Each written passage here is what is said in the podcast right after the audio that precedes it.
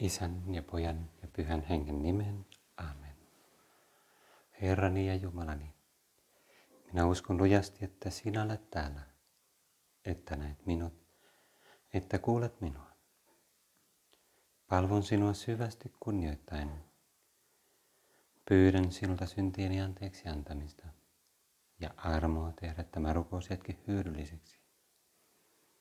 Peri synnytön äitini, Pyhä Joosef, isäni ja Herrani, suojelusenkelini, rukoilkaa puolestani. Eräs henkilö otti yhteyttä ja kysyi, että mitä sulle tarkoittaa katolinen identiteetti? Se on kiinnostava kysymys ja ehkä jokaiselle meistä voitaisiin esittää se kysymys, mitä on katolinen identiteetti? Varmasti meille voisi tulla mieleen monenlaisia eri asioita. Mutta mulle tuli ensimmäisenä mieleen se ajatus, joka on tiekirjassa, Pyhän Josemarian tiekirjassa, numero 525. Ei ihan tullut sanallisesti mieleen koko tämä kohta, mutta pääajatus. Katolilaisena oleminen tai katolilaisuus tai katolinen identiteetti merkitsee isänmaan rakastamista jäämättä kenestäkään jälkeen tässä rakkaudessa ja samanaikaisesti muiden maiden jaloja pyrkimyksiä on pidettävä omina. Kuinka suuri osa Ranskan kunniasta onkaan minun kunniani. Samalla tavoin monet saksalaisten, italialaisten, englantilaisten sekä amerikkalaisten ja sitten tässä se hyppää vähän laajempiin kokonaisiin, kokonaisuuksiin, aasialaisten ja afrikkalaisten ylpeyden aiheet ovat minunkin ylpeyden aiheitani. Katolilaisuus merkitsee suurta sydäntä ja avointa mieltä. Katolinen identiteetti on suuri sydän ja avoin mieli. Ja ehkä voisi lisätä siihen vielä sen dynaamisen elementin, että pyrkimystä luomaan siltoja, yhteyksiä, yhdistämään niitä, jotka on erillään, etsimään yhteyttä, rauhaa, harmoniaa kaikkien kanssa. Miksi? Koska katolilaisuus tarkoittaa ainakin etymologisesti maailmanlaajuista, universaalia. Sitä, joka ikään kuin syleilee kaikkea sitä, mikä on hyvää ja totta. Ja sitä on niin paljon. Ja kaikkialla. Ja sen vastakohta on kaikki ahdasmielisyys, kaikki rajojen, keinotekoisten rajojen rakentaminen, vastakkainasettelujen korostaminen, kaikenlaiset nationalismit. Sen sijaan tässä mainitaan niin kuin isänmaan rakkaus, patriottisuus siinä positiivisessa mielessä, joka ei pyri sulkemaan ketään pois, mutta joka vaan on kiitollisuutta ja haluaa vaalia sitä, mikä on hyvää.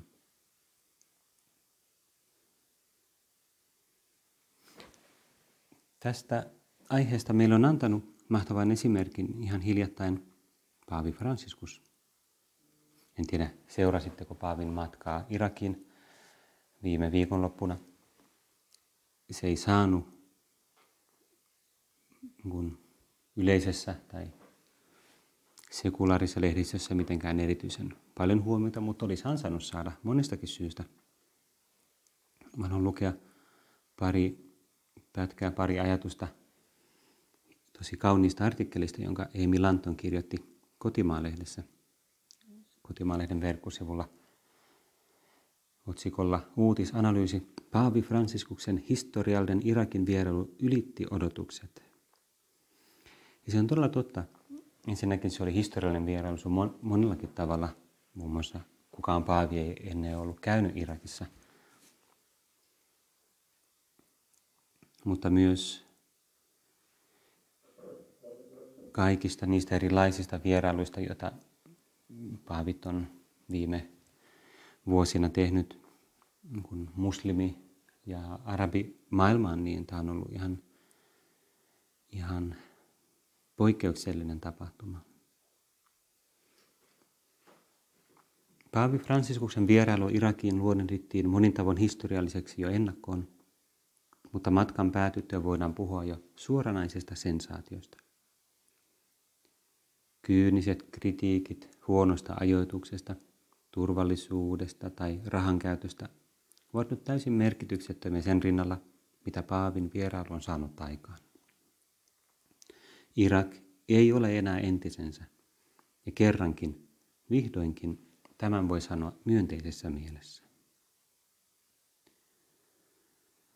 Emil Anton jatkaa.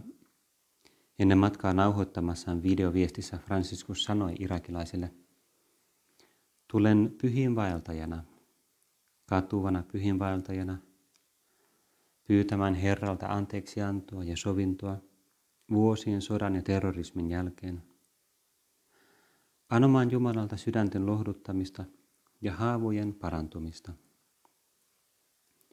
Tule myös rauhan pyhinvaeltajana toistamaan sanat, olette kaikki veljeä.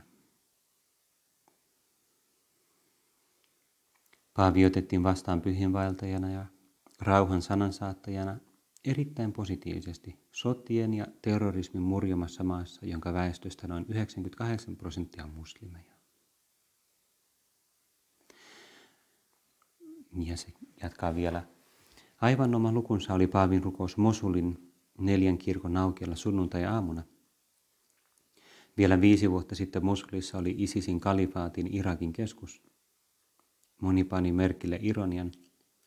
ISIS uhkosi anteeksi, Isis uhosi menevänsä Roomaan ja leikkaavansa Paavilta pään irti.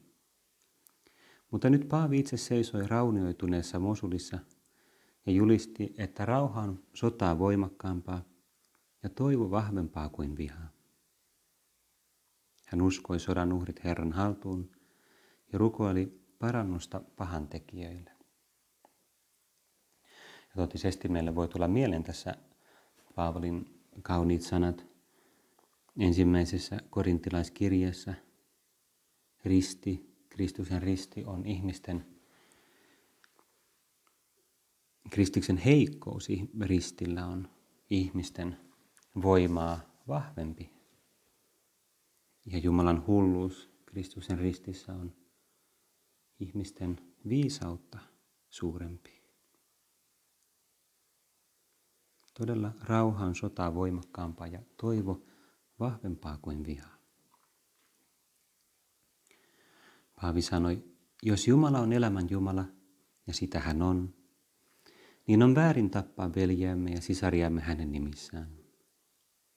Jos Jumala on rauhan Jumala, ja sitä hän on, niin on väärin sotia hänen nimissään. Jos Jumala on rakkauden Jumala, ja sitä hän on, niin meidän on väärin vihata veljämme ja sisariamme.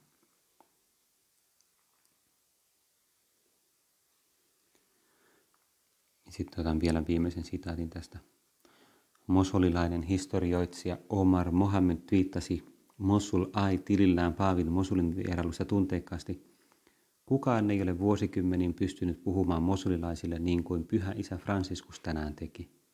Hänen sanansa tulevat jäämään syvälle sydämemme ikiajoiksi. ISISin kalifaatin henkilökohtaisesti kokenut Mohammed tunnusti, ettei kyynelistä meinannut tulla loppua. Se on tosi kaunis, kaunis kuvaus siitä ja varmasti oli muitakin tosi hienoja, hienoja esimerkkejä siitä, miten Jumala on koskettanut ihmisiä ja vaikuttanut Paavin nöyrän esimerkin kautta ja ennen kaikkea sen tietynlaisen aidon Kristuksen kaltaisuuden kautta, jota hän on yrittänyt ilmasta.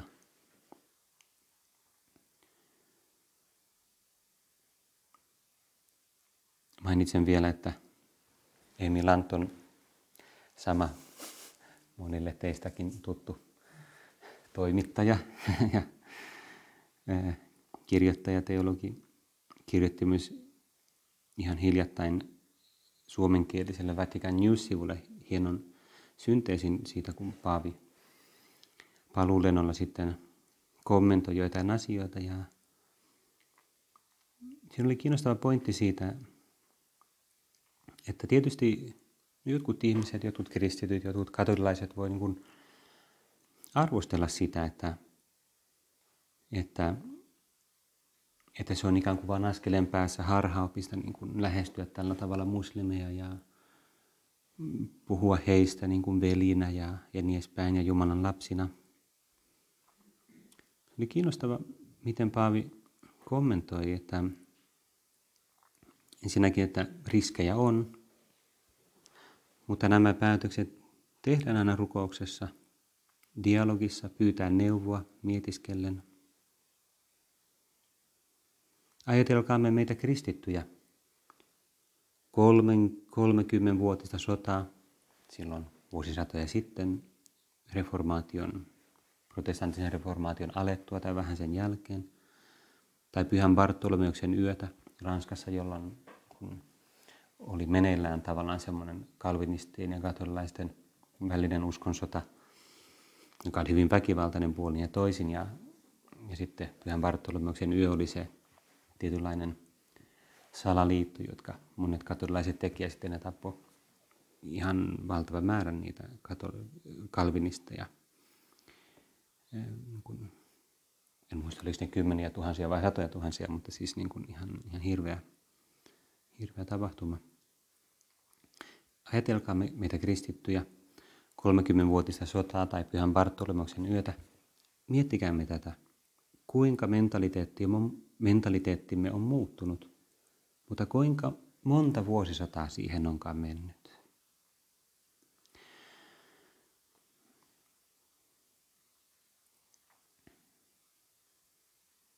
En voinut kuvitella Mosulin ja Karakoshin raunioita – en todella osannut kuvitella, Franciscus sanoi.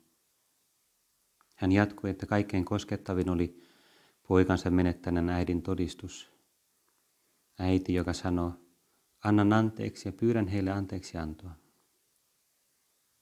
Osaamme kyllä loukata ja tuomita, Paavi sanoi, minä etunenänsä. Mutta antaa anteeksi, antaa anteeksi vihollisille. Tämä on puhdasta evankeliumia. Se on todella puhdasta evankeliumia ja tämän rukoushetken aikana Jeesus me halutaan myös itse samastua siihen ja jollain tavalla kokea ja saada myös itse uusi kääntymys. Anna meille Herra laaja sydän, aidosti katolinen sydän, halu luoda siltoja, rakentaa siltoja eri suuntiin ja rakentaa ykseyttä ja yhteyttä kaikkien ihmisten kanssa. Siinä määrin, kun se on mahdollista niiden ihmisten kanssa. Totta kai Jeesus, sä sanoit myös, että julistakaa evankeliumia kaikille luoduille. Todella. Mutta mitä muuta Paavi Franciscus on tehnyt kuin julistanut evankeliumia? Omalla esimerkillään ja varmasti myös monilla sanoillaan. Ja itse asiassa se on ihmeellistä, miten Irakissa sen viikonlopun aikana kansalliset TV-kanavat näytti niin kuin melkein 24-7 niin kuin Paavin messua ja kaikenlaisia niin kuin kristittyjä telkkarissa vieraana selittämässä asioita ja muuta. Niin kuin jotka normaalisti ei, ei, saa mitään huomiota niin yhteiskunnassa ja, ja medioissa. Se on ollut todella ihmeellistä. Se on todella pyhän hengen työtä, joka käännyttää hilja, hitaasti, mutta huomaamattomasti monia sydämiä. Me halutaan, Herra, todella oppia seuraamaan sun esimerkkiä ja myös sun opetusta, sitä opetusta myös, jonka tänään me ehkä kuultiin, jos me ollaan käyty messussa tai seurattu messua. Tänään päivän evankeliumi oli Markuksen evankeliumista se kysymys tärkeimmästä käskystä. Muun lainopettaja oli seurannut heidän väittelyään, Jeesuksen ja saddukeusten väittelyä ylösnousemuksesta, ja huomannut, miten hyvän vastauksen Jeesus saddukeuksille antoi. Ja tässä on hauska se implisiittinen kontrasti, koska tässä on lainopettaja, varmaan tämmöinen fariseus, ainakin todennäköisesti sen tyyppinen, ja sitten saddukeus, joka on, niin kuin, edustaa erityyppisiä sen ajan juutalaisuuden muotoja, ja, jotka oli nimenomaan kuin valtavassa vastakkainasettelussa keskenään. Ja sitten yksi tarttuu tilaisuuteen vähän niin kuin käyttääkseen Jeesusta niitä toisia vastaan. Hän tuli nyt Jeesuksen luo ja kysyi, mikä käsky on kaikkein tärkein? Jeesus vastasi, tärkein on tämä. Kuule Israel, Herra, meidän Jumalamme on ainoa Herra. Rakasta Herraa Jumalaasi koko sydämestäsi, koko sielustasi ja mielestäsi ja koko voimallasi. Toinen on tämä. Rakasta lähimmäistäsi niin kuin itseäsi. Näitä suurempaa käskyä ei ole.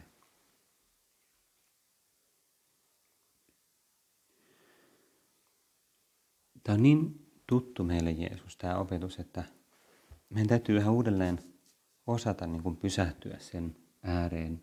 Nyt meillä ei enää kovin paljon aikaa, mutta pysähtyä sen ääreen, miten syvällinen opetus tämä on.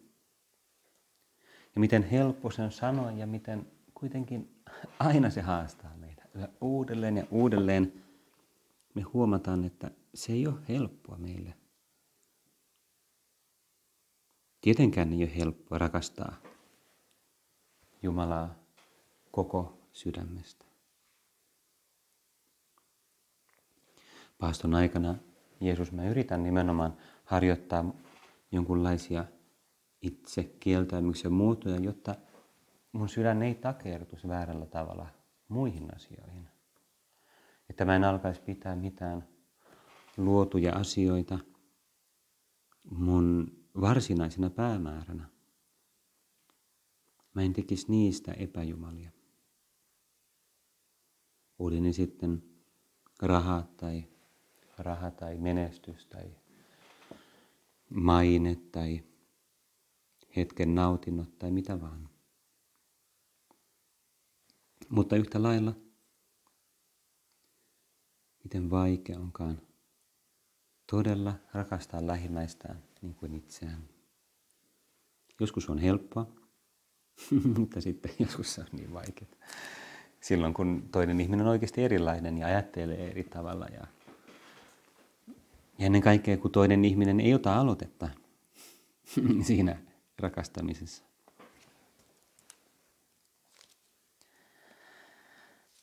Jeesus, miten helposti me ollaan pikkumaisia ja ajatellaan, että joo, kyllä mä haluan rakastaa kaikkia niin kuin itseäni, mutta sen pitää ensin. Ton pitää ensin. Ton pitää ensin pyytää anteeksi. Ton pitää ensin niin kuin tunnustaa, että että mulla on oikeus johonkin ja, ja niin edespäin. Kyllä mä sitten tunnustan, että se, silläkin on oikeus ja niin edespäin.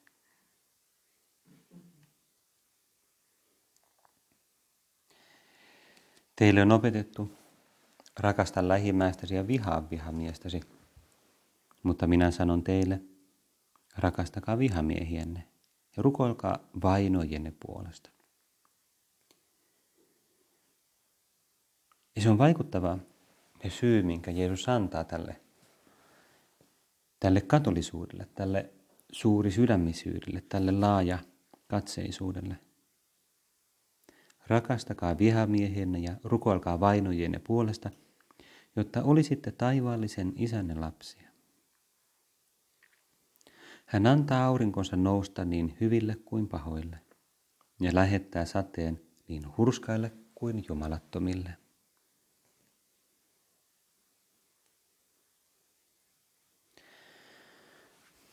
Tänä paaston aikana me halutaan Jeesus myös sopia tekemään enemmän laupeuden tekoja, harjoittamaan lähemisen rakkautta.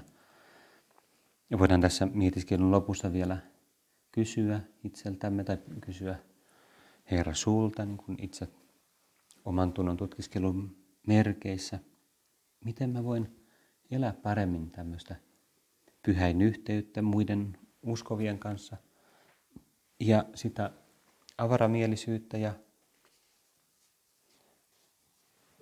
laajakatseisuutta muiden ihmisten kanssa, kaikkien ihmisten kanssa.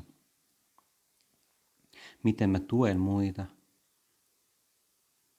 niin kuin mä haluaisin, että muut tukee mua. Miten mä ymmärrän muita, osoitan ymmärtämystä lähtien omista ajatuksistani. Niin kuin mä haluaisin, että muutkin osoittaa mulle ymmärrystä, ymmärtäväisyyttä, jopa ajatuksissaan. Totta kai mä toivoisin, että muut, vaikka ne ei olisi samaa mieltä, niin ne yrittäisi ymmärtää mua. Että mulla on ainakin hyvä tarkoitus, ainakin osittain. ja jos mä teen jotain väärin, niin varmaan no, kiusaus oli suuri tai jotain sellaista.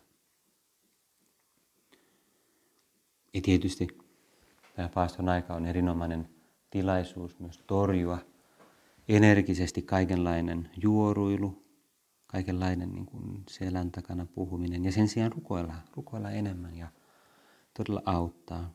Rukoilla muiden ihmisten puolesta, muiden maiden puolesta, niiden puolesta, joilla on erilaisia erityisiä tarpeita, mutta tietenkin lähtien ensin ihan lähimmistä ihmisistä. Pyrkiä hymyilemään niille, rohkaisemaan, auttamaan niitä omalla esimerkillä, omalla ilolla, omalla ymmärtäväisyydellä, omalla huolenpidolla. Käännytään vielä Neitsyt Marian puoleen, kun me päätetään meidän rukous ja, ja pyydetään Maria, joka todella olet Jeesuksen näiti, Herran näiti, Jumalan näiti, äitinä. Varmasti erityisellä tavalla pidät huolta rukouksessasi, kun sun rukouksessa on kaikkien Jumalan lasten ja kaikkien luotujen ykseys, koska se on erityisellä tavalla sun pojan tahto. Rukoile myös meidän puolesta, että me oltaisiin todella rauhan rakentajia, ykseyden rakentajia, ihmisiä, jotka arjen pienissä teoissa yrittää rakastaa lähimmäistään niin kuin itseään. Tehdä muille niin kuin me haluttaisiin, että muut tekee meille. Kiitän sinua Jumalani niistä hyvistä päätöksistä, liikutuksista ja innoituksista, jotka olet mielen johdattanut tämän mietiskelyn aikana. Pyydän apusi toteuttaakseni ne. Perisynnytä näiteni, Pyhä Joosef, isäni ja Herrani, suojelusenkelini, rukoilkaa puolestani.